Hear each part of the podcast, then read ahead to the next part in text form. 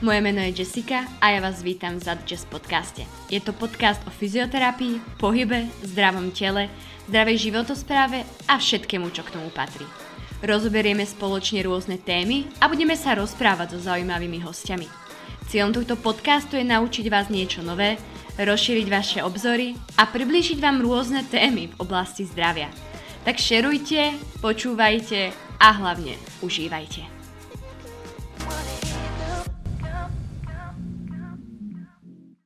A ešte nám poradila aj na tom kurze, toto akože úplne mega kniha, teraz čo čítam. Neviem, či vidíš. Mm-hmm. Tá biológia vidím, presvedčenia. A... To si aj dával na internet. Ale to úplne, že topka, to je úplne niekde inde, akože o hmote, hey. o mysli, ako funguje vlastne hlava, vlastne úplne iné zmyšľanie, že nie, že aj o liekoch tam vysvetľuje, o plánovanom rodičovstve, že ako vlastne ovplyvňuje vlastne prostredie, nielen genetika. No, ja mám toto veľmi rada. A ja presne, to takéto... áno, a tak toto si kúpa a to bude čítať akože úplne denno. Ja som si to kúpil, ako som čítal všelijaké knihy, ale akože normálne som vyšiel, že už mi chýba nejaký, neviem, okolo 40-50 strán, ale už ako mm-hmm. fakt, že nové z tej zečka píšem, kreslím, ale fakt, že ako pecka, akože veľmi dobre to je. To mám poradila na tom no. Tak to si som... pozriem. Ja mám rada takúto psychosomatiku, uh, psychiku a všetko, tieto, mňa to strašne baví. Dobre, ja som teda rada, že sme sa takto, že sme našli nejaký termín, že sme sa teda uh, stretli. A ja by som sa ťa teda aj uh, rovno tak uh, spýtala, že teda, či by si sa vedel v krátke predstaviť možno, kde si študoval, kde pracuješ a čokoľvek o tebe. Mhm. Tak ďakujem teda za pozvanie teda do tohto podcastu. Tak moje meno je Kristian Michalec, pochádzam z Kisúc, od malého decka sa vlastne venujem športu, ktorému ma priviedli rodičia plával som, behal som, futbal, tenis a potom súťažne som vlastne robil aj karate. Študoval som vlastne na Univerzite Sv. Cyrila metóda v Trnave, konkrétne na fakulte Piešťanoch. Popri štúdiu som si už, ma to chytilo, vlastne tento obor, takže som si robil už kurzy, bol som na odborných stážach vlastne v Klinkovicách, robil som v súkromných zariadeniach No a v súčasnej dobe vlastne uh, pracujem vlastne vo vlastnom súkromnom zdravotníckom zariadení, ktorom som aj garantom. Uh, spolupracujem ešte s jednou súkromnou rehabilitáciou v Bratislave, v Reašporte a ešte pracujem uh, s dvoma národnými reprezentáciami, hádzenárky ženy a karatisti seniorka a juniorka, s ktorými sa zúčastňujem vlastne majstrovstiev sveta, Európy, kvalifikácií a na sústredeniach vlastne. Super, presne k tomuto sa aj dostaneme. Uh, budeme sa teda rozprávať práve aj o tej hádzanej, aj o, o tom karate. A ešte teda, keď už som spomenula aj ty to karate, tak uh, ako si sa dostal k tomu športu? Je to nejak v rodine? Lebo napríklad ja som byla kanoistiku a ide to proste generácia na generáciu. Hej, že sestra, mamka, uh, z jej strany niečo, tak či to aj u vás tak bolo? Áno, presne ako hovoríš, k tomuto športu ma vlastne priviedol môj otec, ktorý vlastne celý život, dá sa povedať, že tiež robí karate. No a on ma vlastne už ako dieťa ako nie, že viedol, ale ako, že už sme cvičievali karate doma iba, ako samostatne a ako 11-12 ročný som začal chodiť vlastne do klubu, no a vlastne dá sa povedať, že cvičím doteraz, akurát súťažne už nie, lebo už som to nestíhal z hľadiska časového. A vlastne v podstate mama cvičila karate, ale teraz už nechce s nami cvičovať, takže cvičím my dvaja. Aj teraz boli vlastne nápaskovaní na vyšší opasok, tak spolu sme vlastne išli. A uh, máš nejaké také, alebo aký je taký tvoj najlepší uh, úspech, ktorým by si sa mohol popíšiť, čo sa týka karate? Tak čo sa týka na Slovensku, tak určite majstrovstvo Slovenska 5 krát prvý, 4 krát druhý, 3 krát tretí. A ešte je, taká ešte je taká štatistika, že vlastne každé majstrovstvo Slovenska som vybojoval medailu pre náš klub. No a potom určite medzinárodné súťaže ako Hradci Králové, čo bol Svetový pohár alebo Grand Prix Slovakia, dvakrát prvé miesto, prípadne ešte v Lodži na Európskom svetovom pohári tretie miesto a druhé miesto. Takže asi toto všetko. Takže tie úspechy veru sú. A čo ťa tak možno viedlo k tomu, aby si zostal ako ten fyzioterapeut u toho karate? Že bola to tá láska k tomu, eh, k tomu športu, že si stále tam eh, chcela keby zostať možno z takej tej inej strany, lebo ja som napríklad tiež premýšľala, že tak možno sa raz eh, stane zo mňa fyzioterapeut v rýchlostnej kanoistike, ale ako čo si budeme hovoriť, počas toho štúdia ma to trošku zaviedlo inak. Ťahalo ťa to vždy práve teda k tým, k tým športovcom? Áno, určite tým, že vlastne som väčšinu detstva aj, aj teraz vlastne venoval sa športu, tak určite ma to ťahalo tej, tejto športovej fyzioterapii. A plus, ako si spomínala, aj k tomu karate, keďže som ho robil, človek vlastne pozná aj to zaťaženie, aj tie stresové situácie pred súťažami a tak, čiže sa mu lepšie tak aklimatizuje do toho týmu, lepšie sa spolupracuje aj s tými o, ako pretekármi, keď večer pre súťažu majú určité stresové stavy alebo podobne, tak človek sa vie vcítiť do ich emócií, lebo to sám zažil, čiže preto si to človek aj tak vlastne zopakuje a na druhej strane využije tie schopnosti, ktoré nadobudol tým rokmi súťaženia a dokáže ich vlastne niekedy podať a niekedy vlastne týmto pomôcť, nielen ako fyzioterapeut, ale šťastie niekedy aj taký uh, psycholog, alebo ako to povedať vlastne. To rozhodne. Tie stresy si myslím, že každý v tom športe, ktorý, keď niečo človek robil ten šport, tak presne vie, že ja som aj teraz napríklad pozerala majstrovstva uh, Európy a keď chalani boli uh, v bloku, teda pred štartom, tak normálne som mala v žalúdku pocit, aké by tam se- sedím ja v tom kajaku, takže to proste zostane. A tak sa možno spýtam, kde vidíš ty ten najväčší rozdiel medzi tou športovou fyzioterapiou, alebo teda tou prácou s tými športovcami a s tou bežnou populáciou? Lebo pracuješ, čo ja viem, teda aj s bežnou populáciou, či už napríklad práve teda súkromne v tom svojom uh, zdravotníckom zariadení. Kde vidíš ty taký ten najväčší rozdiel, alebo možno čo si ty myslíš, že je taký, taký rozdiel? No? Tak presne, no ja mám vlastne aj uh, bežných ortopedických ambulantných pacientov a potom aj týchto športovcoch. Uh, v podstate všetci ľudia majú dve ruky, dve nohy a jednu hlavu, ale určite najväčší ten vidím vlastne uh, ako keby v hlave a v motivácii. Že mm. bežného človeka, ktorý napríklad nešportuje, nehybe sa, tak uh, ho doslova človek musí presviečať, aby začal vlastne vôbec niečo so sebou robiť. A u športovca naopak je zás to, že niekoho musí až brzdiť. Hej? Že tí športovci majú ten pohyb aj všetko v sebe, čiže my nemusíme ako keby pri tej fyzioterapii snažiť sa uh, presviečať, aby robili ten pohyb, lebo oni ho majú ako, dá sa povedať, sebe. Len ich troška tak usmerňujeme, že snažíme sa im tam vsunúť nejaké veci, s ktorými si oni dokážu ešte vlastne zlepšiť tú výkonnosť, znižiť zranenie a takto v podstate. Čiže tu by som videl ten veľký rozdiel hlavne v tom v tom prístupe, ktorý majú vlastne ľudia k tomu pohybu. No a potom ešte aj takéto delenie skôr ešte amatérsky a profesionálny šport. Tuto tiež je taký rozdiel troška a hlavne v tom, že v tom profesionálnom športe veľakrát dochádza k výraznému preťažovaniu tých organizmov, lebo v podstate tí ľudia sa tým živia. Čiže oni majú na jednej strane ešte väčšiu motiváciu byť zdraví ako ten amatérsky športovec, ale na druhej strane niekedy je tam tá zaťaž tak veľká a nedá sa akože prestať s ňou, lebo však majú lígu, majú majstrovstvá Európy, reprezentácia svet a podobne a veľakrát práve tu hrozia aj dosť veľké zranenia z hľadiska nejakých uh, akutných stavov. Hej. Máme kopu športovcov, ktorým sa stane nejaký akutný problém a vieme, že príklad potrebuje kľud že kľud sa nedá dať, lebo v podstate uh, sme na celého sveta a čo druhý den zápas a toto potom často tkvie k tomu, že musíme aj tých športovcov tak doslova to tak ľudovo udržiavať pri živote, ano. ale potom vlastne dochádza aj takým výrazným chronifikáciám uh, bolesti, ktoré môžu potom viesť aj uh, k neskôršom veku ku dosť uh, závažným ochoreniam.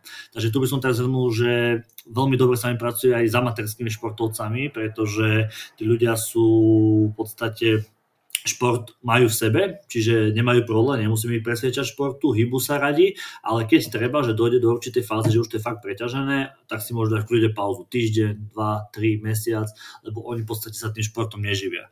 Takže preto za mňa je taká zlatá stredná cesta ten amatérsky šport a, a aj, aj čo sa týka ako zdravia človeka. Tak určite asi za mňa takto. Pekne si to zhrnul a presne ako hovoríš, ako ono je strašne fascinujúce, čo to telo dokáže zregenerovať u tých športovcov. Ja až keď som skončila s kanoistikou a začala som teda študovať fyzioterapiu, som si uvedomila tie neskutočné medzery a tie neskutočné výdaje, čo som proste mala a nechápem, ako to telo proste zvládalo uregenerovať. A je pekné, že práve, že aj to, že toto ťa na tom baví, lebo u mňa je to presne opačne, že mňa, by toto, mňa toto od tých športovcov odrádza, že, že oni niekedy tak strašne chcú a aj s tými trénermi, že niekedy je to naozaj ťažká tá spolupráca, že aby, aby sa to tam komunikovalo, že proste preto ja napríklad v tomto volím tú cestu, že skôr s tými, akéby s tou bežnou populáciou, ale je to o tej komunikácii a je perfektné, akože, že naozaj, keď možno aj ten človek, alebo respektíve ten fyzioterapeut robil ten šport, vie sa do toho vcítiť a všetko, akéby vie, ako to funguje a je to podľa mňa úplne iné presne, ako hovorí, že keď si tým človek prešiel. Jasné, ale tých prípadov je vlastne tých akutných sa snažíme bolo čo najmenej, ale vravím, že je tam to riziko toho v podstate, ale určite je kopu veci, s ktorými sa dá pracovať aj počas šampionátu alebo medzi tým. A za ono super na tým profesionálnom športe sú tie emócie, hej, že rozdiel je, keď si poviem človek pôjde pobehať túto alebo robí fyzioterapeuta v nejakej okresnej lige. A rozdiel keď ideme napríklad na majstrovstvá sveta, kde človek zažije 140 krajín a hrá tam napríklad slovenská hymna, keď sa podarí podarí to víťazstvo, tak to sú ako neskutočné emócie, ktoré zase posúvajú dopredu, či už mňa ako fyzioterapeuta, toho trenera, toho kondičného, ale aj jednotlivých vlastne hráčov. Čiže tam to už je potom spojené viac tak, by som povedal, aj s tými emóciami, ako len sa dívať na to ako nejaký len pohyb. To už je troška taká vyššia úroveň toho vnímania toho športu, ako keby kvázi. To si pekne povedala, je to úplne presne pravda, že, že tie emócie tam hrajú rolu a hlavne je to také asi veľmi rodinné, keď chodíte aj na, tie, na, tie, na tú Európu, na ten svet, že proste není to len o tom, že je tam človek ako fyzioterapeut, ako práca, ale to je skôr možno taký bonus a všetko proste dokopy hrá takú oh, veľmi dôležitú rolu. A keď sme teda aj pri tých majstrovstvách Európy a sveta, tak uh, ako teda vyzerá taký, taký deň toho fyzioterapeuta na takomto uh, veľkom podujatí alebo môžeme prebrať aj eh, sústredenie, pretože to, to sú asi také dve rozdielne veci, aspoň za mňa rozhodne, eh, ten vrchol a práve tá príprava. Tak eh, kľudne môžeme začať, keby si tak skrátkosti vedel popísať, že ako teda vyzerá taký deň fyzioterapeuta na takomto vrcholovom podujatí. O, takže ono, každá, poviem, reprezentácia má iný, poviem, ako iný spôsob toho dňa, lebo má in, iný ten šampionát preto aj chodím s dvoma reprezentáciami, takže, reprezentáciami, takže viem to aj porovnať. Čo sa týka hádzanárov, tak väčšinou, keď máme sústredenie, keď desika odchádzame, tak začíname ráno klasicky spoločnými raňajkami, potom máme doobedný tréning, kde ako fyzioterapeuti dohľadáme na zdravotný stav hráčov, prípadne nejaké tejpovanie, aktivácia, konzultujeme nejaké stavy, riešime, či môže hrať, či radšej nech si dá pauzu a podobne. Počas tréningu sme vlastne stále prítomní a sledujeme, aby sa nestalo nejaké zranenie a odrazu aj sledujeme hráčky, ako vlastne behajú, sledujeme biomechaniku hráčov, čo dokážeme potom využívať pri následnej regenerácii alebo konzultácii neskôršie. Potom vlastne máme spoločný obed, po obede väčšinou je voľnejší čas, hlavne pre hráčky. My ako fyzioterapeuti máme robotu podľa toho, či potrebujú naše nejaké, nejakú našu pomoc alebo nie. No a potom väčšinou býva večerný tréning, kde je vlastne režim podobný ako ráno, No potom máme spoločnú večeru a večer regenerácie, kde je teda viac väčšinou práce, kde buď robíme nejaké regeneračné veci, alebo riešime konkrétne nejaké akutné chronické stavy a už pracujeme podľa potreby. Toto je taký deň na sústredení, podobný je vlastne aj na karate. No a potom, keď sme vlastne na majstrovstvách sveta alebo ideme na nejakú kvalifikáciu, tak väčšinou letíme, ten deň je taký voľnejší, tam ani tréningy nejak nie sú. No a potom v deň zápasu, podľa toho, aký je určený čas, vlastne máme buď ešte rány nejaký ľahký tréning alebo prípadne nejakú prechádzku a večer potom už sa pripravujeme vlastne aj my ako terapeuti, tréneri, videoanalýza a následne hráčky vlastne na ten večerný zápas. No a večer potom po danom zápase je znova buď regenerácia ešte večer, ale mali sme niekedy aj také neskôršie večerné zápasy okolo 10. 9. čiže sme skončili na hotel, sme fakt prišli o polnoci, kde už akože už nemohol nikto, takže tam už sme nejak neriešili a regeneráciu sme potom, alebo aj nejaké problémy sme riešili ďalší deň. U karate je to troška ináč, lebo tam ideme príklad na majstrovstva sveta a tam je v podstate viacero pretekárov v jednotlivých kategóriách, čiže tam tá súťaž trvá dlhšie. Väčšinou útorky, stredy a štvrtky bývajú eliminácie, v piatok bývajú súťaže družstiev a sobota, nedeľa bývajú finálové zápasy. Tu väčšinou pracujem tak, že chodím s nimi do haly na väčšiu časť dňa. Tam pripravujem vlastne pretekárov pred uh, zápasom, keď potrebujú, medzi zápasmi, keď treba niečo. Veľakrát práve túto medzi tými zápasmi dojde nejakým drobným poraneniam, ktoré sa dajú veľmi pekne ošetriť a vlastne pretekať do ďalšieho zápasu nastupuje poviem, optimálne nastavený, bez toho, aby necítil nejaký diskomfort, ktorý by mohol znižovať jeho výkon. Takže tu sa tiež veľmi často využije tá fyzio a to si to aj pochvaľujú samotní pretekári. No a potom vlastne ku večeru odchádzam na hotel a tam vlastne pracujem s pretekármi, ktorí nasledujú vlastne ďalší deň a pripravujem vlastne tých. No a víkendová práca záleží od toho, koľko ľudí postupí do finále alebo o tretie miesta zapasiť, ale tak posledné majstrovstvá Európy, čo sme mali, a aj seniorské a juniorské, tak boli dosť úspešné. Tam vlastne v juniorke išlo 8 ľudí o medailu, a v seniorke vlastne 5 išli o medailu, čo bolo vlastne príjemná robota, keďže sa jednalo už o takéto vyššie umiestnenie. A vlastne aj jedna druhá reprezentácia skončila spomedzi 45 krajín, ak si dobre pamätám, na 5. mieste. Mm-hmm, Takže super. bola aj spokojnosť celkovo týmu a aj celkovo tej práce. Dobre, a možno tak, eh, keby tak skúsime trošku viacej konkretizovať, že keď sa tý, čo sa týka tej regenerácie, hej, napríklad u tých hádzanariek, že mm-hmm. robíte ako fyzioterapeuti o, eh, napríklad aj masáže, alebo využívate skôr nejaké prostriedky, že keby tak trošku vieš konkretizovať, že ako to tak možno vyzerá tak určite, ako som povedal, techniky vyberáme podľa toho, ako treba. Niekto príde v podstate, netreba vymýšľať ani zložité. Príde hračka, ktorá má preťažené, poviem, litka, hej, že cíti tam ako mierny tlak, ťah, ale iba akože ako poviem svalovica, tak tam viac spravíme klasickú masáž, použijeme nejaké masážne pistoly ako Terragan a podobne, po prípade nejaké banky a vieme fakt uľaviť. Často aj u tých hráčov príklad býva problém, že ako hádžu vlastne opakovane, tak dochádza vlastne k zvýšenému takému hypertonusu vlastne v trapezovom svale, čiže tam úplne jednoduché uvoľnenie dokáže veľmi dobre zregenerovať, zlepšiť aj flexibilitu v ramene.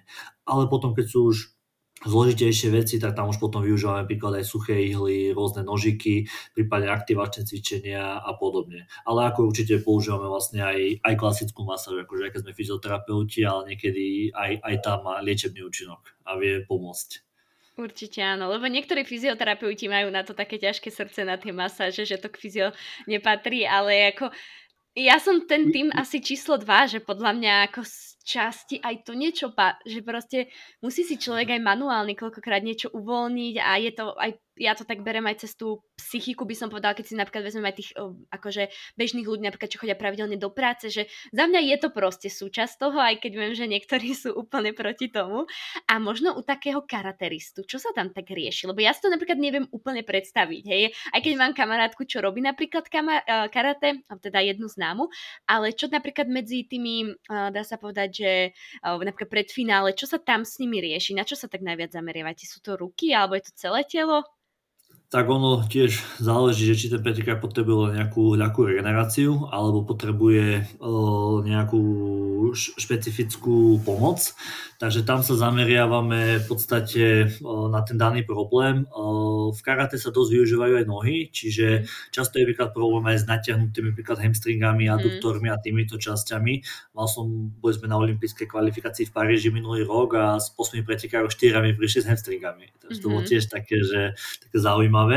Uh, takže tam dosť tie nohy, tie bedra, lebo tým, že sa kope, tak tiež bývajú niekedy také problematické, takže tam tiež robíme aj takú mobilizáciu, aktiváciu.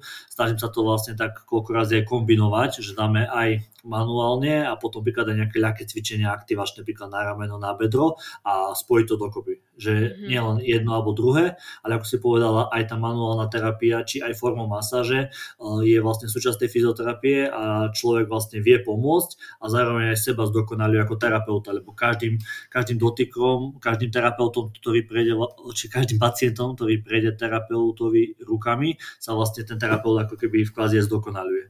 No a potom vlastne ešte často bývajú problémy tiež uh, vlastne s trapezami, s ramenami, keďže karate je dosť uh, aj biomechanický, dynamický šport, takže dochádza tam často uh, dosť veľkým ako poraneniam aj ramena, prípadne šia stuhnutá a v tej hornej časti. A prípadne také klasické bolesti chrbta, tak tam riešime tiež v rámci toho, že do akej miery je to vlastne poranené.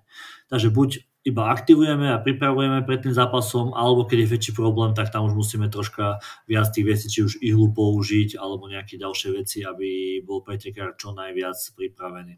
A vrajím, horšie sú problémy už potom, keď sú akutnejšie stavy alebo nejaké až zápalové, kde už potom, čo nerad robím, ale musí byť kombinácia už prikladať nejakých protizápalových liekov, nejakých silnejších fixačných tépoch a doslova ideme na báze, že vydrž ten šan, vydrž ten zápas alebo prípadne celý ten, tento kolobeh, čo tam je a potom budeme riešiť inač.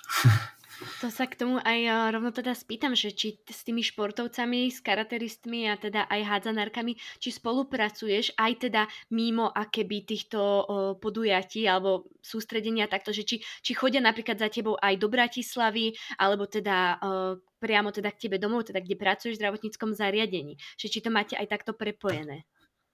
No, tu je troška problém s tým, že reprezentácia funguje tak, že nie je ako klub, že sme stále pokope, že mm-hmm. ako mhm. hrá vo vedľajšej dedine, že človek si odbehne, ale tie reprezentácie sú poskladané vlastne z ľudí poviem, z celého Slovenska a dokonca niektorí ešte hrajú v zahraničí. Jedna hračka mm-hmm. vo Francúzsku, ďalšia v Maďarsku, v Čechách, v Španielsku hrala, čiže tam je troška problém s tým osobným kontaktom, keďže tie vzdialenosti sú o dosť väčšie a veľakrát treba v podstate o tej fyzioterapie nie že len raz niečo, ale pravidelnejšie. Čiže tam už to potom riešia viac menej aj tí kluboví fyzioterapeuti ale určite zase riešim s určitými hračkami alebo pretekármi v karate osobne konzultácie, keď mi pošlu nejaké, poviem, magnetické, nejakú videoanalýzu, tak to komunikujeme aj takto cez uh, videohovory a občas, hej, že sa stane, že prídu a poriešime to aj naživo, ale ako vrajím, je to trocha komplikovanejšie z hľadiska tej vzdialenosti. Mm-hmm. Ale zase výhoda je terajšia doba, technológie, všetko, že fakt dá sa pozrieť uh, video, správa, hej, to, toto. Je tam problém s, to, s tým chytením s palpáciou, motiváciou, ale tým, že zase človek je s nimi na tom šampionáte a chodí pravidelne, to je tiež super, keď má jedna reprezentácia jedného fyzio a chodia, chodíme spolu pravidelne, že už poznám zhruba, už viem, ktorý príde s čím, už viem niekedy aj popredu. Takže dá sa to potom riešiť aj takýmto spôsobom, ale určite by za mňa mal mať každý klub, ktorý robí na troška vyššej úrovni nejaký šport, fyzioterapeuta, kľudne aj viacerých, lebo bez toho to nejde je to v podstate, sú, tu proste veľké záťaže na telo a je to potom, len trpí ten športovec, ktorý potom sa nielen, že stanú zranenia, ale vlastne znižuje sa aj výkonnosť. Lebo my na fyzioterapiu neriešime iba poranenia svalov alebo nejaké problémy, čo vznikli, ale kvalitnou fyzioterapiou dokážeme zvyšovať výkonnosť toho organizmu vlastne. Tak, tak. Keď by si to viacej klubov, čoraz viacej klubov uvedomovalo, lebo stále mám pocit, že na Slovensku je to také dosť, že ako nevedia, neuvedomujú si aj u nás teda v tej kanoistike, ja som na to písala aj bakalárskú prácu a je tam veľmi veľká medzera, že naozaj ten fyzioterapeut je až na tých profesionálnych a až tam, kde si to môžu koľkokrát tí športovci dovoliť, aj čo sa týka financí. A to by ma možno tak aj zaujímalo, že keď takto chodia individuálne, uh, platia si to same tie hračky, alebo majú na to nejaké, že im to preplatí, ja neviem, reprezentácia alebo klub? No, tam záleží o to, že tí kluby, čo majú svoj fyzio, tak oni si chodia tam, ale ak človek ide ako externe, už ku nejakomu mm. sám za seba. O, teraz som mal príklad o, individuálnych športovcov dvoch hokejistoch, 11-12 ročného triatlonistu, 8 ročného a 9 ročnú futbalistu, 12-13 ročných, že takýchto menších, tak oni si to vlastne platili sami, v podstate prišli sami za seba individuálne. A takisto aj tí, čo som mal teraz prvoligového futbalistu, tak keď ide proste niekde inde, mimo toho klubu, tak si to väčšinou väčšinou platia. Ale mal som teraz jednu spoluprácu, čo dokonca jedno futbalové mužstvo zo 6. ligy ma požiadalo, že či by mohli chodiť futbalisti ku mne, keď majú nejaký problém, prípadne nejaké zatejpovanie, keď potrebujú pred zápasom a to im normálne akože preplatí, z faktúru, takže tu som bol aj tak milo prekvapený vlastne, že mali záujem o niečo takéto a prišli asi 5-6 som mal vlastne tých futbalistov, ktorí sme riešili individuálne na nejaké achilovky, litka a podobne. Čiže to strašne také individuálne, ako si vravela, je to dosť o peniazoch a u nás je to ešte troška v takých, by som povedal, plienkach, hej, mm-hmm. lebo tie vy, vyššie kluby alebo tie vyššie úrovne už majú tú kvalitnú starostlivosť, aj keď aj tam sa nájdú medzery, no a čím ideme nižšie, tým je v podstate už slabšia tá starostlivosť, ale je to len o peniazoch kvázi. Lebo keď má klub peniaze, tak si môže dovoliť dvoch, troch aj kvalitných fyzioterapeutov, kvalitné vybavenie, ale keď nemá, tak si nemôže dovoliť ani jedného. Ale vždy na to doplatí vlastne ten hráč, ktorý potom chudák dojde v 23 rokoch s piatimi vecami a jedno lepšie ako to druhé. Takže Presne je to tak. asi takto. Presne tak, no ako je, je, je to fakt smutné, že ako ja keď si vezmem, že s nami, ja som teda si myslím, že som na veľmi dobrej úrovni robila kanoistiku, ako chodila som na majstrovstvá Európy sveta a iba na, teda na týchto podujatiach s nami chodil ten uh, fyzioterapeut, ale aj tak akože väčšinou to bolo, ako boli teda keď tak rozmýšľam, to boli maséri a vlastne teraz, keď rozmýšľam, to ani jeden z nich nebol fyzioterapeut, čo konec koncov s tým masérom neprekonzultuješ, keď ťa niečo bolí a keď ťa niečo trápi, ako neprekonzultuješ to až tak si. A to, toto je presne ďalšia vec, že to sú vlastne tie financie, že zoberú niečo, čo je lacnejšie, čiže buď nejakého, mm. čo je menej skúsený, menej kurzov, menej vzdelaný, prípadne ako masera, ale potom nám chýbajú tie zručnosti pri ťažších veciach. Ako nejakú určitú zákonnú regeneráciu super, pomôže veľmi dobre, ale ak už chceme riešiť niečo ďalšie, chceme riešiť konzultáciu, či tá hračka nemá poranený predný krížny vec, či môže ísť hrať, či nemá natiahnutý sval, alebo nejakú diagnostiku, že či ju má poslať na magnetickú, tak to už v podstate ten masér neutiahne. A toto je potom tiež že ten problém, že často tí fyzioterapeuti sú už v reprezentácii, kde sa keď sa dostane človek, tak už ho tam má, ale v klube ho nemá. Takže on chudák vlastne šlape 10 mesiacov, uh, poviem, 10 alebo 9 mesiacov v klube bez fyzio a potom týždeň, dva alebo tri na tom danom zraze ho má. Takže to je tiež vlastne také, že také ťažko potom zastupiteľné to miesto, keď nepracuje niekto s tým pravidelne a na tým šampionáte už len človek tak ako keby domodeluje alebo už len tak do, dopracuje, že keď je nejaký problém. Ale ak tam príde človek totálne, už aj to sa stalo, že prišiel človek totálne rozsypaný, rameno bolestivé, vyluxované niekoľko razy, bedro chrupalo, chrbtica poškodená, no tam bolo toľko vecí a bavíme sa o 20 ročnom chlapcovi, ktorý v podstate už mal takéto problémy, čiže logicky za chvíľku musel končiť, lebo keď pokračoval ďalej, tak o, nedopadne moc dobre a takže musel doslova v mladom veku skončiť a z hľadiska aj toho, že možno tá starostlivosť nebola až taká, ako by kvázi mohla byť. Ako mňa teraz presne napadlo, že ja, u mňa bol tiež uh, nedávno jeden teda MMA zápasník na jedného známeho, že proste ma poprosil, či by som sa to nevedela pozrieť, tak sme akože spravili aj nejaké vyšetrenia a tak vrajím, že ako nepačí sa mi to, že bolo tam také už, aj tie testy vyšli pozitívne, že dá tam bude nejaká lézy a proste šlachy supraspinatu, že proste skúsi, chodiť na magnetickú, že toto fakt musíš, akože musíme spraviť, aby sme teda videli, aby sa to potvrdilo, vyvrátilo a hovoril, že proste dva roky ho to trápi. A ja, že kde si bol sakra dva roky? Roky. A to je teda zamestnaný, že to je jeho práca, byť teda ten zápasník jej MMA, a že kde si sakra tak dlho bol. A ako bohužiaľ, ako je potvrdila sa tam, hej, parciálna ruptúra, že akože už je tam problém a dva roky a teda na vysokej úrovni a nikto, a keby aj ten tréner teda nepovedal, že dobre, tak keď ťa to boli, tak poďme, ideme to riešiť a pritom máme na Slovensku, uh, ja čo poznám pár fyzio, čo sa naozaj napríklad špecializujú na týchto MMA zápasníkov, ale nikto to nepovedal. Nikto mu teda neodporúčil, hej, lebo ako niekedy ako je, je to naše zdravie, ja si tak hovorím, že my sme zodpovední na to zdravie, ale keď je človek v nejakom klube, má toho trénera a všetkých tých okolo, tak si myslím, že trochu aj uh, jeho zodpovednosť je teda mu povedať, že OK, tak keď ťa toto trápi, tak poď, ideme to ďalej riešiť. Takže akože je to strašne smutné. A keď sme teda pri tých zraneniach, tak my sme povedali, že čo tak trápi najmä teda tých karateristov a čo to je hádzanárky? Sú to, sú to ramená a teda tie tiež lítka, tak to ako hovoríš? O, presne, no u tých hazanárov tam väčšinou každá druhá má vlastne poranenie kolena, často je mhm. operácie mm-hmm. tých kolien, keďže vlastne biomechanicky dochádza vlastne uh, výrazným dynamickým zmenám dopredu, dozadu, do boku a tým dochádza vlastne k, náro, k náročnému zaťaženiu klbov, takže často si to odnesú kolena. Potom dosť často vecou sú vlastne achilovky, pety, ktoré vlastne aj ako fyzioterapeuti hneď pocítime večer na regenerácii, keď prídu, uh, prídeme do zlej haly, tak uh, 2-3 tréningy v zlej hale a 5-6 hráčov príde hneď večer, že má problémy vlastne s achilovkou, s petou, čo následne dlhodobo, keď trénujú vlastne na takýmto zlom povrchu, ktorým nevyhovuje, jasné, že vedie nejakých chronifikácií bolesti, čo sa môže potom odvíjať v budúcnosti a následne potom vznikajú dosť ťažké zápaly, čo sme mali jednu hráčku, celú sezónu hrála s boľavou lítkom a chylovkou, len sa to tak riešilo, že však liga, liga, potom repre, liga, repre až to došlo do takých štádí, že už nepomáhali opichy a opichy ani steroidové, ani kortikoidové a už ani operácia.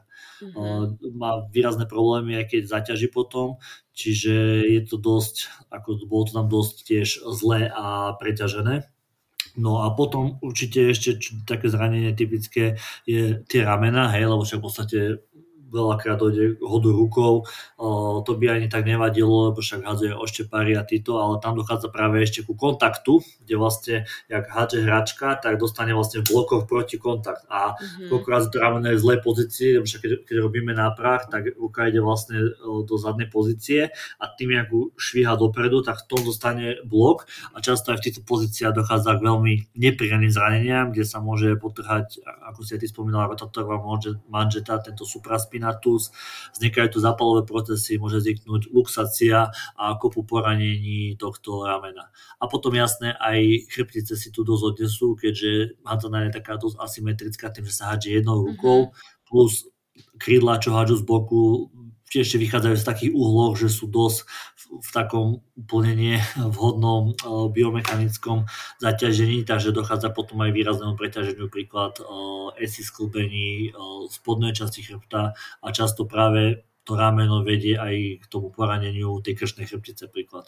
A jasné, a potom také drobné poranenia ešte prstok, luxácia klbov, mm-hmm. vyluxovaný palec alebo nejaké také unavové zlomení, tak také ešte potom sa tiež uh, môžu prihodiť.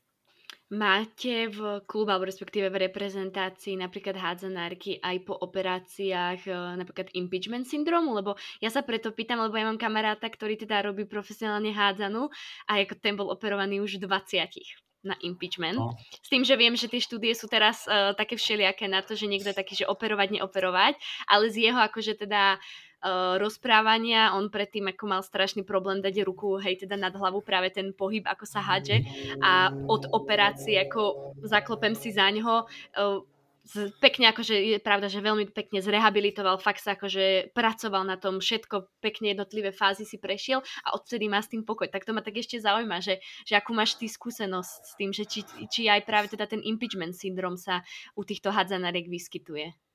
Tak určite ten impeachment vlastne pri takýto pohybov s rukami nad hlavou, dynamické zmeny smeru, záťaže v ramene vie sa prejaviť. Tu by som videl aj do budúcna, že veľmi dobrá, keď bola spolupráca medzi lekárom, nejakým ortopédom, špecialistom, napríklad športovým lekárom a fyzioterapeutom, kde by sa dali konzultovať tieto veci, lebo lekár to vidí z viac z toho štruktúrálneho hľadiska, hej, nejaký zakrivenie akromionu, nejaký osteofit, degeneratívne zmeny, tieto veci. Mm. A my ako fyzioterapeuti sa dívame z hľadiska nejakej funkčnosti, aký má rozsah pohybu, akú má trofiku svalov, ako, ako, ako, ako má tvar ten ramenný pletenec a podobné veci. A tu si myslím, že či operovať, neoperovať by bolo veľmi dobré na báze konzultácie. Lebo ako si povedala, túto pomohla operácia, lenže veľkú rolu zohráva aj nejaká anatomická predispozícia. Hej? Že sú určité športy, ktoré by u toho športovca boli vhodné a sú určité športy, ktoré nie sú vhodné. Takže on keď ich bude robiť ďalej, takže či tam budeme robiť fyzio, lekár alebo čo, tak to len zhoršujeme. A tu musíme v podstate vtedy konzultovať, že či je vhodná tá operácia a uvoľniť ten priestor, alebo to stačí v podstate rozcvičiť v rámci nejakej o, fyzioterapie, prípadne nejakých manuálnych techník a podobne. Ale určite si myslím, že toto je taká otázka z jednej z druhej strany, že každý keď povie svoj názor, pozrie sa prípadne aj tá magnetická, povie sa jeden názor, že či to dať operovať alebo nie. Lebo zase veľakrát sa stalo, že dali operovať, ako zistili, že operácia nemusela byť. Toto bol ten lepší prípad, že operácia kvázi pomohla tomu športovcovi. Takže tak asi nejako. Už keď sme to rovno aj tak načali, tak ja, ja sa teda aj rovno tak spýtam, že jedna medzera je podľa mňa presne to, že dobrá spolupráca fyzioterapeut, lekár, nejaký teda športový ortoped, pretože není ani ortoped ako ortoped, s tým som sa niekoľkokrát stretla. Ako keď ti povie ortoped športovcovi, ktorý sa tým živí, že 3 mesiace nič nerobte, oddychujte, tak akože je to celkom trošku nasmiech, čo si budeme hovoriť. Kde možno ešte ty vidíš také tie uh, medzere, alebo čo by si ty ešte tak chcel do budúcna, aby sa z pohľadu ako športového fyzioterapeuta možno zlepšilo, či už je to v rámci nejakej komunikácie, či už napríklad s trénermi, alebo už sme síce spomenuli niekoľko no. vecí, ale čo si ešte ty tak myslíš, že je u nás ešte ešte tak dosť v tých plienkach a no, je na čom pracovať. A, ako som už spomenul skôr, hlavne v plienkach to, že dôležité je, že aby boli pri tých týmoch kvalitní fyzioterapeuti, keďže sa bavíme o ľuďoch, ktorí sa vlastne živia tým športom. To sú není ľudia, ktorým stačí, že im rozhýbete rameno alebo že ich to neboli. Ja mám takú obľúbenú hlášku, že um, že to, že prejete do obchodu na rožky a naspäť, stačí bežnému človeku, možno niektorému. Ale u vrcholového športu je potrebujete, aby sa ten uh, daný športovec zrátil v plnom rozsahu, v plnej sile. Čiže tá fyzioterapeuta musí byť fakt kvalitná. Tam nestačí len, ako som povedal, zlepšiť ten rozsah, ale musíme dbať potom aj na bázu potom výkonu a podobných vecí. Čiže myslím si, že by mali byť kvalitní fyzioterapeuti. Malo byť ich hlavne viac, keď sú vlastne viac členné týmy, lebo jeden, dva ľudia nemôžu pokryť nejakých, poviem, 15-20 hráčok nejak extra kvalitne ale tým, že sú už napríklad traja, štyria, rozdelia si hračky a znova môžu dať ešte viac, viac tomu týmu a toto tiež je dosť dôležitá rola. No ako sme sa bavili, je to hlavne o tých peniazoch a potom vlastne aj tie vybavenia, hej, že sú rôzne prístroje, ktoré vedia veľmi dobre rýchlo pracovať, či už nejakým zápalovým procesom, s nejakým poranením, ale keď človek nemá k dispozícii, tak to tiež potom je v určitých fázach vlastne horšie. Hej, takže Tuto to je pekne vidno, že aký rozdiel medzi napríklad futbalom, hokejom, hádzanou, karate a týmito jednotlivými športami, že tie športy, ktoré majú viac peniazy, tak vlastne dokážu si zajednať na pre jeden tým, na jeden zraz aj pomaly troch, štyroch terapeutov, dvoch masterov, lekára, neviem koho, plus majú tam fakt vybavenie a vtedy sa vlastne dajú robiť potom aj vyššie veci ale buďme radi aspoň to, že sú už tí fyzioterapeuti vo viacerých tých reprezentáciách tých tímoch, lebo ešte pár rokov dozadu to bolo o dosť horšie. Takže postupne sa to zlepšuje, ale určite ešte sú určité medzery, ktoré by bolo dobré doplniť, keď chceme teda výsledky, lebo ešte toto by som povedal, že dosť potom problém, že potom aj ľudia očakávajú výsledky, zväz jedno s druhým, takže tie výsledky sa potom ťažko dostavia, keď, tie, keď tí pretekári nemajú tú dostatočnú starostlivosť. Potom jasné, že uh, tá hračka alebo ten pretekár na tej súťaži chce zabrať, ale keď mám túto poranený sval, tu ma ťaha toto, tu ma boli toto a je to v podstate potom znižujúci ten kvocient toho úspechu celkovo. Ja som sa niekoľkokrát stretla aj so slovami trénera alebo aj nejakých zväzov, že až však v minulosti také vôbec nebolo a boli sme úspešní, mali sme výsledky. Ale oni si vôbec neuvedomujú, že proste ako dnes, dnes je už úplne iná doba. Ja keď si vezmem aj napríklad na kanoistike, tak rok čo rok sa rekordy olimpijské, alebo teda rekordy na jednotlivých uh, tratiach posúvajú nižšie a nižšie. Čiže mm. ako stále sú tí športovci lepší a lepší a nech sa aj pozrú, že OK, tak keď bol niekto v minulosti, ja neviem, 20 rokov dozadu dobrý, ja neviem, v 22, dokedy vydržal, hej? Lebo to sa často častokrát sa na to nepozerajú. Že Takže ako... A, hla, a, no? a, hlavne, a hlavne je aj to, že o, súčasný šport už není šport ako bol kedysi. A kedysi bol šport, že si išli ľudia zašportovať, prišli Nemci, Italiani, Slováci a o, bola súťaž taká, aby som povedal, že bol taký ešte amatérizmus, ano. ale v súčasnej dobe ten šport je už na báze výskumu, čo sú špičkové týmy, nemecké, americké a podobné, oni už netrenujú na báze nejakého, že pobehám si a hodím loptu alebo niečo, oni už hrajú na báze výskumov. Oni majú tých hráčov tak pomeraných, že ty behaj, ty nebehaj, ty si oddychni a oni sú už tak vyšpičkované tie výkony, že pokiaľ my chceme držať s takýmito týmami, ako keby držať sa ich, tak musíme tam vložiť tú fyzioterapiu. Áno, pred niekoľkými rokmi to netrbalo, lebo tá úroveň bola nižšia. Ale teraz, keď si pozrieme futbal, keď hrajú teraz, a keď hrali napríklad pred 40-50 rokmi, tá rýchlosť, tá dynamika je úplne niekde inde. Takisto presne ako si hovorila, či tá kanoistika, či beh, či šprint, hociaký šport sa proste vyvíja dopredu a vyvíja sa už vravím ako na báze pomaly výskumu. Takže uh, bez tých uh, nielen fyzio, ale kondičných trénerov, dokonca lepšie svetové týmy, keď boli na masa sveta, uh, Nori a podobne mali psychológov, uh, terapeutov a kopu ďalších takých ešte podporných uh, funkcií, ktoré vlastne potom robili tú, tú, tú základňu pre tých hráčoch, ktorí potom podali tie najlepšie vlastne výkony. Ako keby ako ten športový psychológ je podľa mňa téma úplne, uh, úplne inde, lebo aspoň ja som to videla strašne v našom športe, že je to potrebné a to isté teda presne kondičák, lekári, fyzioterapeuti, dokonca niekde majú vlastných uh, m, výživových poradcov, akože v tom, že fakt idú na sústredenia a nadstavia im tú stravu, pretože pri takom výdaji, ako tá strava, to je, tiež je to niečo, čo zohráva strašne veľkú rolu. Takže ako hej, no máme sa ešte čo učiť, ale som rada, že aspoň to ide proste dopredu stále ale síce pomalšie, ale ide. Ale keď sme teda ešte pri tej takej tej spolupráci, ako to vyzerá, keď, ehm, čo sa týka trénerov, u vás napríklad na tých sústredeniach, je tam dobrá komunikácia fyzioterapeut-tréner, pretože to je podľa mňa strašne dôležité, aby to tak naozaj bolo, keď tam je možno nejaké zranenie, pretože ten fyzioterapeut to často vidí trošku inak ako ten tréner. Ten tréner je taký, že musí tá hráčka, proste máme, máme zápas, hej, že proste re, sme na sústredení a neviem čo všetko, ale koľkokrát ten fyzioterapeut povie, by by teda odporúčil, že dobre, dneska si musí dať voľno, treba si oddychnúť, alebo proste treba tam spraviť, ja neviem, uh, skôr tú regeneráciu, alebo ten fyziotréning. Je dobrá tá komunikácia z tvojej skúsenosti, pretože je jasné, každý šport je iný, ale z tej tvojej skúsenosti dobre to funguje, alebo je tam ešte čo vylepšovať? Čo môžem hovoriť za seba, tak ako ja som spokojný aj v jednej druhej reprezentácii. V karate som vlastne dlhé roky pôsobil, takže sa poznám s tými trénermi veľmi dobre. Tým potom oni aj rešpektujú môj názor. Takisto hádzanej som si sadol s trénermi, čiže za mňa ako môžem chváliť, že boli fakt ústretoví tréneri, dalo sa s nimi komunikovať a dokonca sami sa koľko razy prišli opýtať, že ako je daná hračka na tom, ako čo.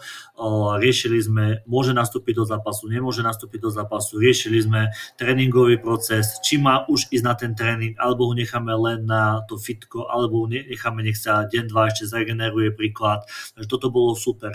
V prípade sme mali aj tak, že boli určité, keď neboli tréningy, alebo boli takí, že voľnejší tréning, nejaký kondičný alebo nejaký silový, tak sme si tie hračky my ako fyzioterapeuti zobrali konkrétne, jednu, dve, tri a s nimi sme robili individuálne nejaké aktivačné cvičenia, niečo z DNSky a tieto veci, čo sme sa vlastne s nimi o, takto im venovali, čiže za mňa to bolo akože super, že sme dokázali takto nejak nájsť tú, tú spoločnú reč aj keď jasne niekedy sa to nedá, lebo v podstate keď sa to stane viacerým hráčkam zranenia, niekto musí hrať, takže niekedy sme to museli tak zase prekonzultovať, že sme tú hráčku povedali, že áno, táto môže, že potom to poriešime, nie je to také vážne, ale túto fakt necháme takto. Takže ono ja si myslím, že vždy to je o nejakých kompromisoch, že aj ten tréner, aj ten fyzio, aj ten lekár, aj ten kondičný tréner by mali byť v podstate taký ústretový, lebo v podstate keď si každý budeme hud svoje, hej, že každý budeme svoje tlačiť, tak ja som na to zdravotného hľadiska, tak polku radšej nechám sedieť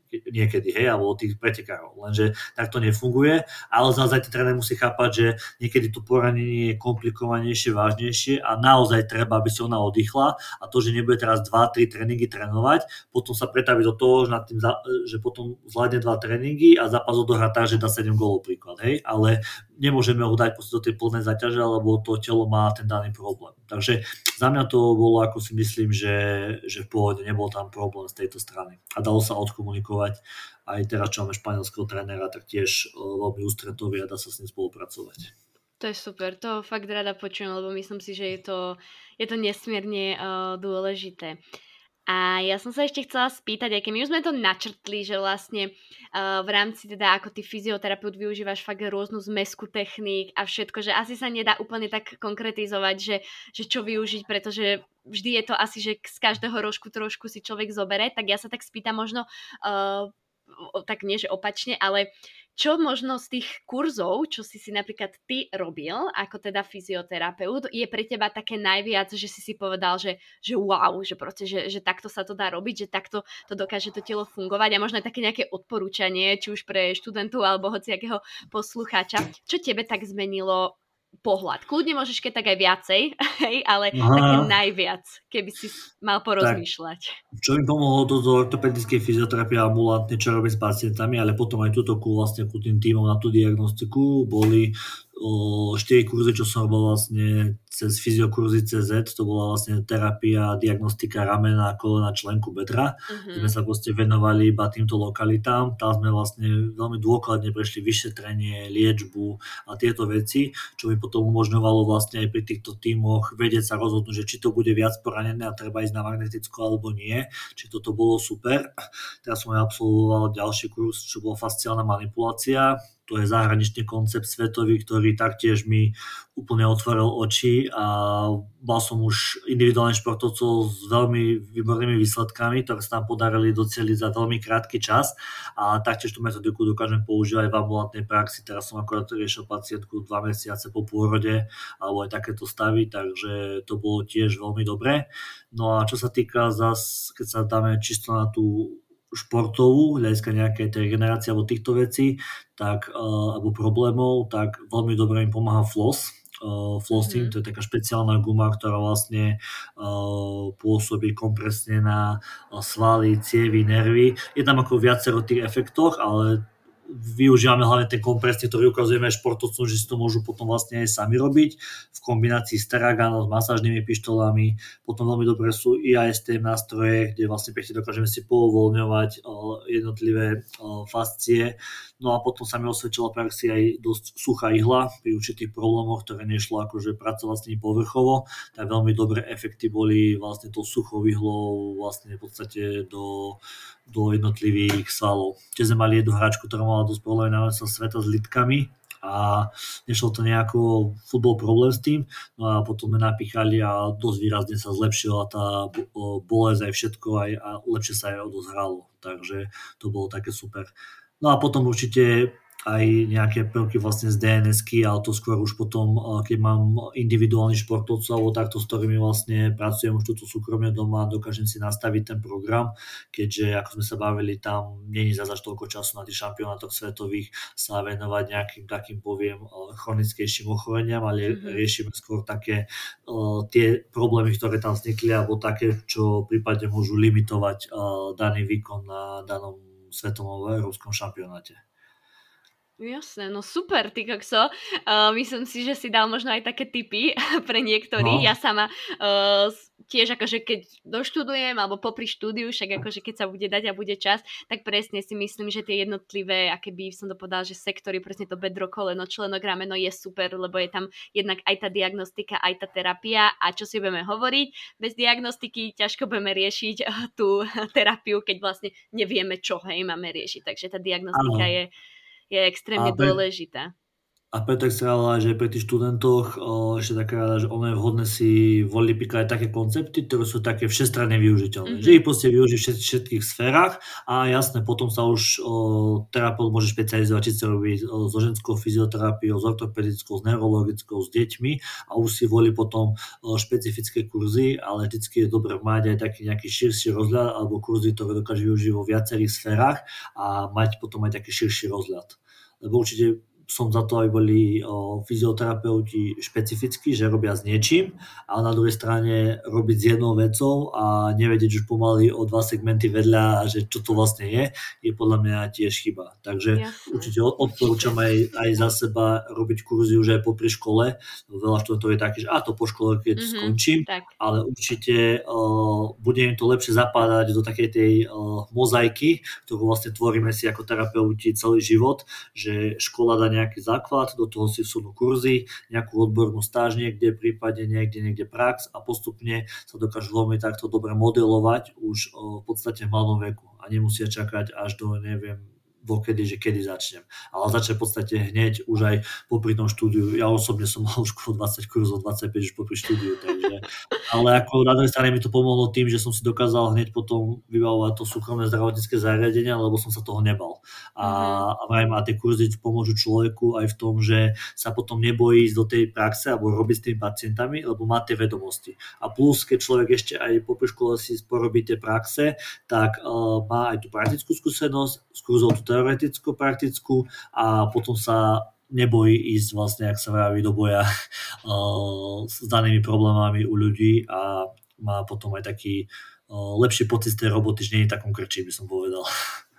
E, ja som strašne rada, že to hovoríš, a pretože ja som presne toto spomínala v podcast ten posledný podcast pred týmto, kde som hovorila nejaké také moje typy rady, že ako fakt sa stať, zlepšovať tie vedomosti už popri štúdiu. A tiež presne toto je jedna vec, čo som hovorila, že chodiť na nejaké stáže, proste napísať niekam, nebať sa proste spýtať, ak je človek odmietnutý, ako nič iné horšie sa nestane na nejaké kurzy a aj keď proste niekto, ja to chápem, že nie každý možno študent aj má financie na to a tak, ale napríklad ja sama uh, som si aj nejaké online kurzy porobila, ktoré, kde som si zase tiež nejaké vedomosti aspoň v tej, te, tej teoretické načerpala, alebo sú aj rôzne uh, kurzy, akéby rôzne programy, že fyzioterapeuti vytvárajú rôzne programy, že napríklad aj teraz som si tiež, čo sa týka, že tehotenstva týchto vecí, tiež sa vie tam človek naučiť, čiže hľada tie cesty, akože fakt hľada tie cesty, no. A presne, že človek, aj keď ako študent nie každý má financie alebo dostatok financií,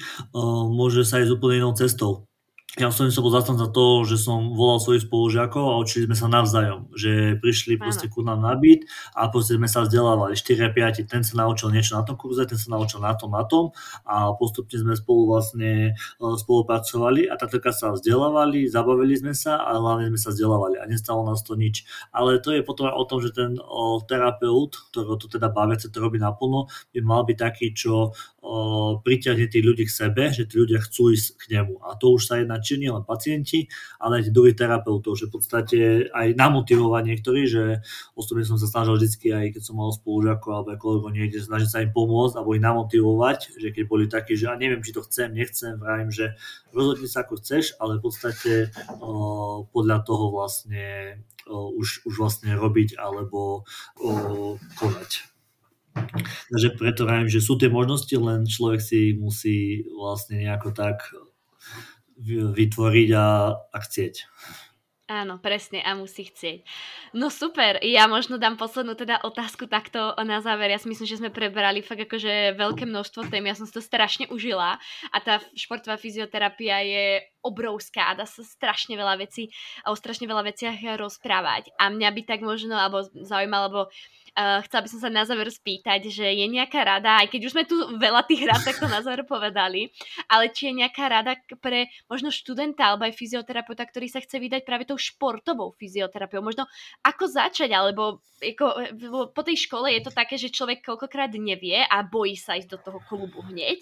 A tak možno, či máš nejakú takú radu, že ako teda na tú športovú fyzioterapiu, keď ich napríklad tá nemocnica neláka, lebo ako každý sme nejaký, mhm. každý máme nejaké iné preferencie. Tak určite si myslím, že by tam mali ísť ľudia, ktorí v minulosti športovali, lebo ako sme sa boli úplne na začiatku, prežili si tie emócie, prežili, čo sú to súťažné stavy a vedia potom aj lepšie pracovať s tým športovcami, lebo im vedia poradiť a tí športovci to lepšie zoberú od nich, keď vidia, že sú to ľudia, ktorí športovali, ako keď príde niekto, čo v živote nerobil nič a teraz ide niekomu radiť. Čiže toto je taká prvá vec, že mali by byť v tom športe a potom tým vlastne sa im ukáže, že čo vlastne sa im viac ide. Či budú chcieť to, to alebo to. A na začiatok by som určite odporúčal porobiť si nejaké také, poviem, manuálne techniky alebo nejaké také veci, ktoré využije a postupne sa zdokonaľovať a pridávať. Lebo on sa tých kluboch dá začínať aj ako na forme, by som povedal, keď si človek neverí, ako príklad poviem na báze masera, hej, že bude robiť manuálne, no a postupne sa môže vypracovať a vlastne zdokonaliť. Takže po prípade ja by som odporúčoval za seba určite ten floss, za seba dosť používam a je dosť efektný. Prípadne, ak má niekto na to, tak môže kúpiť si tie IAST nástroje a plus uh, ďalšie veci. A prípadne tá DNS je celkom taká zaujímavá. Potom už tie ďalšie koncepty, ako som spomínal, tú fasciálnu manipuláciu, Neurokinect, uh, Mulliger koncept, PDTR, sú už také svetové koncepty, len sú dosť náročné pre študentov. Tam už oni musia mať určité aj palpačné, aj vedomostné a už aj určité mentálne schopnosti, aby ich zvládli. Takže začať úplne od jednoduchého, od nejakých ľahkých manuálnych techník, prípadne ako aj nejaké DNS alebo niečo podobné a postupne pridávať a zdokonaľovať sa. A nebáť sa toho. Super. Tak, je super, no ďakujem krásne. Ja si myslím, že ako vravím, zaznelo tu strašne veľa informácií, ktoré sú využiteľné uh, či už pre študentov, alebo proste celkovo pre, pre fyzioterapeutov. A ja som teda strašne rada, že sme sa teda uh, takto online spojili. Ja som si to teda maximálne užila a ďakujem teda uh, ešte raz. Ak je náhodou niečo na záver, čo by si ešte chcel povedať, kľudne, ak ťa niečo napadá.